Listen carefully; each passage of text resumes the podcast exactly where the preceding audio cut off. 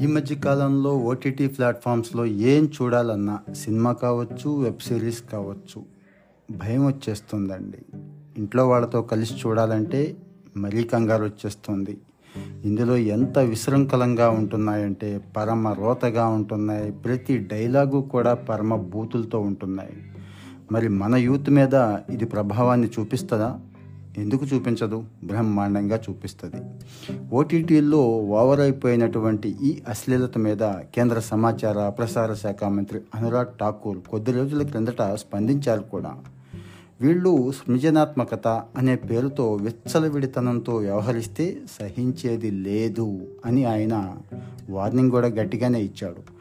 మరి ఇలాంటి ధోరణులు కట్టడి చేయడానికి మన నిబంధనలు మన ప్రభుత్వ నిబంధనలను సవరించాల్సి వస్తే ప్రభుత్వం ఆ దిశగా గట్టిగా పరిశీలిస్తుంది అని కూడా మంత్రి హామీ ఇచ్చాడు. ఈ నేపథ్యంలో ఓటీటీల మీద కంట్రోల్ కాస్త చర్చకొచ్చింది.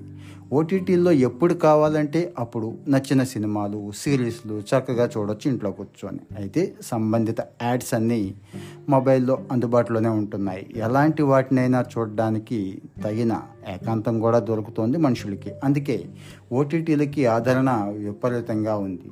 భారతదేశంలో ఓటీటీ ప్రేక్షకులు రోజుకి సగటున డెబ్బై నిమిషాల పాటు ఆయా ప్లాట్ఫామ్స్లో అందుబాటులో ఉండే వీడియోలను చూస్తున్నారనేది ఒక అంచనా.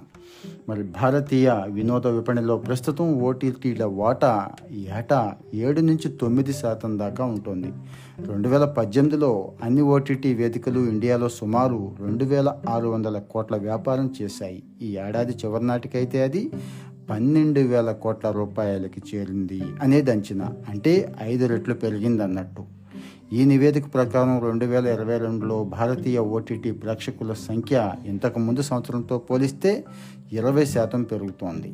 దేశవ్యాప్తంగా సుమారు నలభై మూడు కోట్ల మంది ఓటీటీలను చూస్తుంటే వాళ్ళల్లో సుమారు పన్నెండు కోట్ల మంది డబ్బులు చెల్లించి మరీ చూస్తున్నారు.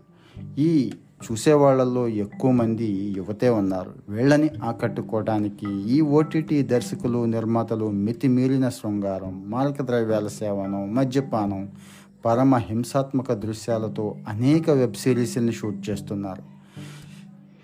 వైలెన్స్ని అతి సాధారణమైన అంశంగా చాలా జనరల్గా చూపించేస్తున్నారు. ఇక్కడ నటించే వాళ్ళతో బూతు మాటలు విచ్చలవిడిగా పలికిస్తున్నారు. మొత్తంగా ఈ సిరీస్లు టీనేజర్ల మనసులో ప్రత్యక్షంగాను పరోక్షంగాను విషబీజాలు అయితే వేస్తున్నాయి.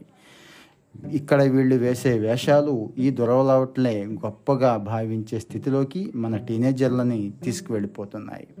లెక్కలేనన్ని అసభ్యకరమైన దృశ్యాలు సంభాషణలతో నేరుగా మొబైల్ ఫోన్లోకి వచ్చి పడుతూ చాలా చోట్ల నేరాల వైపు యువతను పురుగొల్పుతున్నాయి కూడా. ఈ మధ్య కాలంలో జరిగిన క్రైమ్ ఒక్కసారి మీరు పరిశీలిస్తే అర్థమైపోతుంది. ఇక థియేటర్లో డిస్ప్లే అవుతున్న చిత్రాలు ఖచ్చితంగా సెన్సార్ బోర్డు ధృవీకరణ పొందాల్సి ఉంటుంది కాబట్టి సెన్సార్ విధానం అక్కడ బాగుంది. ఇక సెన్సారే లేని ఓటీటీ ప్రసారాల్లో అసభ్యత శృతి మించిపోతోంది స్వైర విహారం చేస్తోంది. సాంప్రదాయ విధానాల్లో సినిమా వీక్షణ ఇప్పుడు కాలం చెల్లిపోయింది కూడా. సినిమాలు షోలను నెట్లో చూడటం సర్వసాధారణమైపోయింది. అందువల్లే ఈ ప్రసారాలను ముందస్తుగా పరిశీలించాల్సిన అవసరం ఉందా అంటూ ఓటీటీ ధోరణుల మీద సుప్రీంకోర్టు రెండు వేల ఇరవై ఒకటిలోనే చాలా కీలకమైన ప్రశ్నను తీసుకొచ్చింది. మరి కొన్ని రెగ్యులేషన్స్ అయితే ఖచ్చితంగా ఉండాల్సిందే అని చెప్పి ఆ రోజే సుప్రీంకోర్టు అభిప్రాయపడింది కూడా. మరి ఆయా ఓటీటీల్లో బ్రాడ్కాస్ట్ అయ్యే వాటిని ముందుగానే పరిశీలించాలి అనేదే తమ అభిప్రాయం అని కూడా గవర్నమెంట్ చెప్పింది. మరి చాలా విభాగాలుగా తెరకెక్కే వెబ్ సిరీస్లను ఆశాంతం పూర్తిగా చూసి ఒక నిర్ణయం తీసుకోవడం సాధ్యమేనా అనే వాదనలు కూడా వినిపిస్తున్నాయి. స్వీయ నియంత్రణ విధానం విఫలమవుతూ వెబ్ సిరీస్ల్లో అశ్లీలత హింస ఇలాంటివి ఎక్కువైపోతున్న ఈ తరుణంలో ఓటీటీలను కూడా సెన్సార్ చేయాల్సిందే అనే డిమాండ్లు చాలా బలంగా వస్తున్నాయి. నా అభిప్రాయం కూడా ఇదే.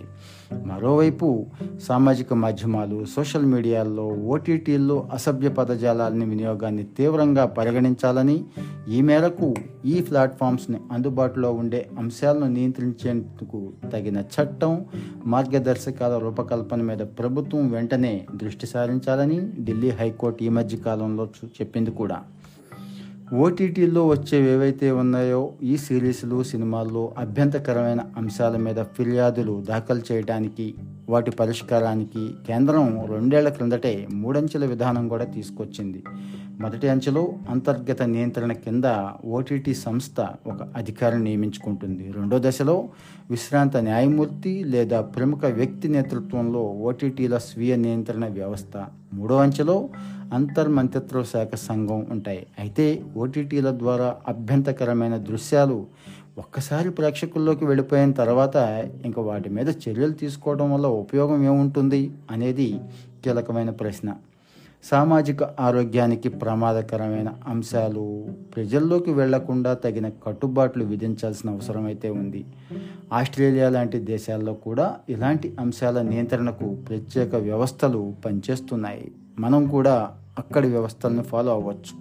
ముఖ్యంగా నవతరం మీద దుష్ప్రభావం చూపే వెబ్ సిరీస్లను అడ్డుకోవాలంటే దేశీయంగా ఈ మేరకు సమర్థ విధానాలను అనుసరించాలి మంచి చట్టాలను చేసి అమలు చేయాల్సిన అవసరం ఉంది.